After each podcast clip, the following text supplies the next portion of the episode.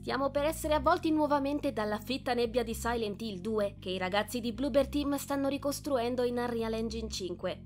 Abbiamo quindi sondato il profilo psicologico del suo protagonista James Sunderland, che a distanza di anni si è confermato profondo e complesso come l'opera a cui appartiene. Prima di proseguire vi suggeriamo di iscrivervi al canale per non perdere nessun contenuto di everyeye.it.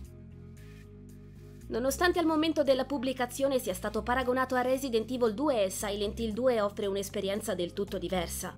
Nel titolo Capcom, infatti, la chiave di volta dell'orrore è rappresentata da una schiera di orridi abomini da combattere e annientare, mentre l'opera del Team Silent mostra sin da subito un'essenza ben più complessa e sonda il subconscio per ottenere un effetto catartico junghiano. La trama di Silent Hill 2 ruota attorno a James Sunderland che arriva a Silent Hill dopo aver ricevuto una lettera dalla moglie Mary, morta tre anni prima. Una volta giunto in città incontra numerosi personaggi umani e non, fino a quando non comprende la verità dietro la misteriosa lettera e su se stesso.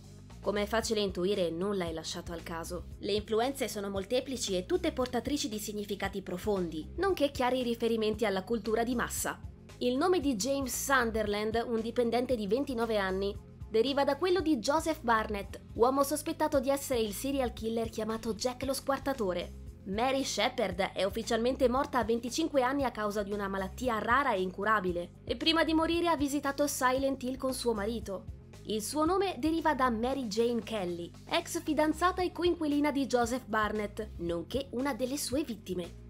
Maria invece è una ragazza che lavora come spogliarellista alla Silent Hill Havens Night. Il suo aspetto è identico a quello di Mary, mentre il suo carattere e l'abbigliamento sono totalmente diversi. Maria ha un tatuaggio a forma di farfalla sulla pancia. Nelle credenze popolari giapponesi la farfalla conduce le anime dei morti verso l'oltretomba, o più semplicemente le rappresenta. Il suo significato simbolico è anche quello di una ragazza innamorata, o più in generale espressione del genere femminile. Angela Orosco è una giovane donna mentalmente instabile che è scappata di casa a causa degli abusi di suo padre ed arriva a Silent Hill per cercare la madre. Eddie Dombrowski invece è un ragazzo vittima di bullismo e violento, mentre Laura è un'orfana di 8 anni che ha incontrato Mary in ospedale.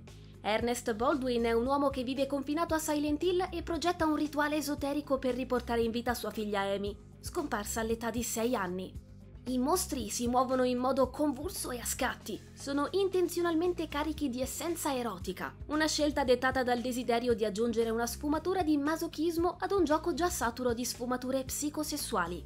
Pyramid Head è apparentemente un uomo con una maschera a forma di piramide e rappresenta la nemesi di James Sunderland, un'entità con lo scopo di ricordargli il passato. Fatto questo excursus sui tanti volti di Silent Hill 2, è tempo di cominciare il nostro viaggio ai confini della mente umana, analizzando il personaggio principale dell'avventura, James Sunderland. James è il caso più interessante di tutti e il più difficile da comprendere fino in fondo. L'uomo rappresenta inoltre la chiave per comprendere due grandi enigmi. Chi è Maria e cos'è Pyramid Head? Proprio come Angela ed Eddie, anche James ha una tavoletta raffigurante la vergognosa percezione di sé che lo perseguita, che si trova in una cella sotterranea della Historical Society. La sua etichetta, Tablet of the Oppressor, sottolinea i sentimenti di oppressione che James percepisce e che teme così tanto da non poterli ammettere neanche a se stesso. Ma chiudere gli occhi non fa mai sparire i mostri, ed ecco che giunge la nemesi personale di James, Pyramid Head. Questo personaggio non umano viene presentato nel corso di una scena orribile e grottesca, che mostra un atto di violenza sessuale ai danni di due mostri mannequins nei Woodside Apartments. C'è una connessione significativa tra i mannequins e Mary, che rafforza anche il legame tra James e Pyramid Head. In una delle stanze dei Woodside Apartments, il protagonista trova una torcia elettrica attaccata al manichino di una sarta che indossa lo stesso abito portato da Mary in una fotografia. Si potrebbe dire che l'introduzione dei mostri mannequins evidenzia la percezione che James ha di Mary come di un guscio vuoto e senza vita.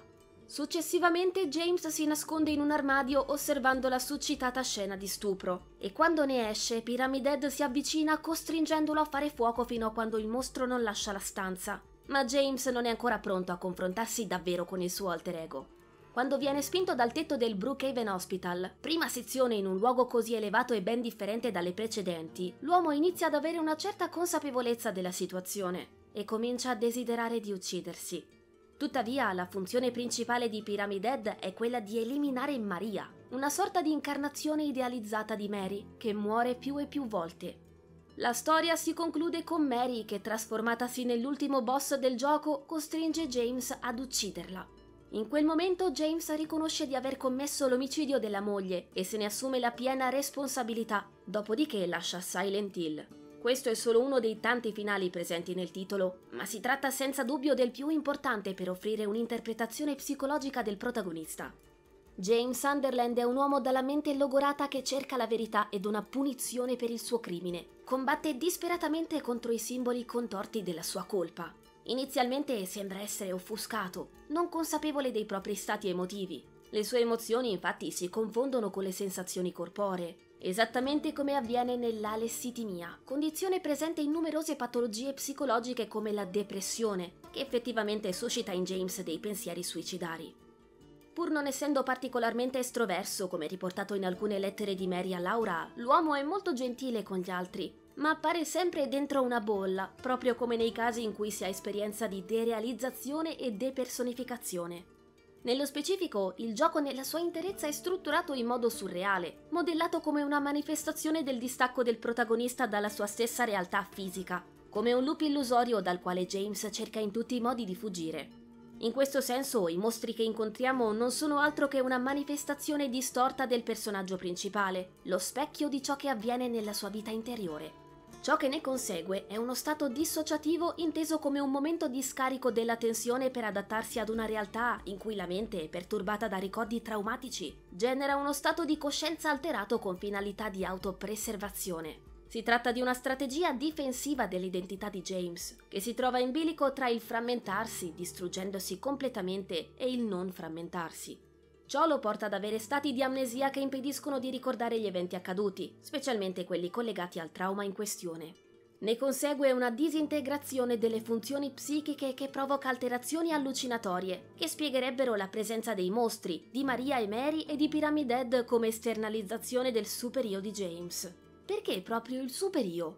Perché è strettamente legato alla condizione di conflitto sociale irrisolto e di infelicità psichica. Si tratta infatti di una struttura di repressione che include le norme sociali legate in questo caso all'aver commesso un crimine. Il predominio di questa parte compromette le connessioni emotive, favorendo lo stabilirsi di legami crudeli, sterili e perversi. Questo spiegherebbe la presenza di numerose scene cruente e di stupri, compresa quella che segna l'esordio di Pyramid Head. Questi aspetti e inclinazioni sono tipici delle perversioni e indicano delle sfaccettature che molto probabilmente il protagonista celava alla sua stessa coscienza perché immorali, come la spinta ad uccidere. Nel personaggio principale, quindi, vi sono numerosi tratti che possono essere considerati problematici e sintomi evidenti di depressione, depersonalizzazione, dissociazione e via dicendo. Ciò che ne viene fuori è una bomba d'orologeria oppure un incredibile quadro di Dalì a seconda dei gusti. James emerge da questa raffigurazione come un individuo vittima di un evento estremamente spiacevole e al contempo come il carnefice di se stesso. Le allusioni al genere femminile tra manichini inquietanti e un generale senso di repulsione sessuale molto probabilmente rispecchiano una difficoltà del protagonista a relazionarsi con l'altro sesso, che si esprime con il senso di orrore evocato dalle scene citate in precedenza. C'è anche da considerare il fatto che James è alla ricerca della motivazione alla base del terribile gesto compiuto. È semplicemente un individuo pericoloso, cattivo o c'è qualcos'altro? L'intricato conflitto interiore del personaggio va quindi oltre l'assassinio della moglie e si lega alla necessità di scoprire la propria identità. Il processo di individuazione, così denominato da Jung, può essere descritto come l'impegno umano ad agire con operazioni complementari di differenziazione e di integrazione, in modo che la personalità si costituisca in un tutto unitario e organico e che la sfera inconscia si integri con quella della coscienza, permettendo all'individuo di giungere alla sua pienezza o, se vogliamo, ad un'identità compiuta. Le vicende interiori di James provengono quindi da arcani eventi della sua vita, causa di una primitiva frammentazione della sua identità, che si sono ripresentati non tanto col trauma derivante dalla morte della moglie, ma dall'atto di averla uccisa, di identificarsi come killer. L'intero gioco è una metafora del processo psicoterapeutico del protagonista e tutto ciò che fa ha un significato simbolico. James, ad esempio, calpesta i corpi dei mostri abbattuti prima di andare avanti, rafforzando la sua immagine di assassino. Venire a patti con la propria colpa richiede il riconoscimento di un'identità che l'uomo non sapeva di avere. Ogni confronto con il suo alter ego rappresenta la necessità di affrontare parti di se stesso che non aveva mai accettato, e l'ultima raffigurazione sdoppiata di Pyramid Head riflette il superamento interiore di una visione conflittuale e dualistica, figlia di una mente frammentata. Il fatto che si autodemoliscano esprime metaforicamente il processo di interiorizzazione che porta James a riottenere una percezione unitaria di sé. Ed è così che nasce un nuovo James Sunderland, che riesce ad uccidere nuovamente e consapevolmente la moglie, accettando la sua morte definitiva e andando via da Silent Hill. L'identificazione forzata dal game design tra giocatore e protagonista fa sentire tutti come una pedina, come se le intenzioni dell'utente non contassero e fossero solo una diretta espressione della mente di James. Silent Hill 2 è un esempio di videogioco emotivamente ricco, stratificato e altamente simbolico, che cela significati molto profondi ma non necessariamente interpretabili in un unico modo. Ogni giocatore è un James che vive a suo modo la costruzione della sua vita e degli eventi che la contornano. Per questa ragione si può giocare più e più volte e scoprire dettagli sempre nuovi, che portano a nuove considerazioni e a nuove letture.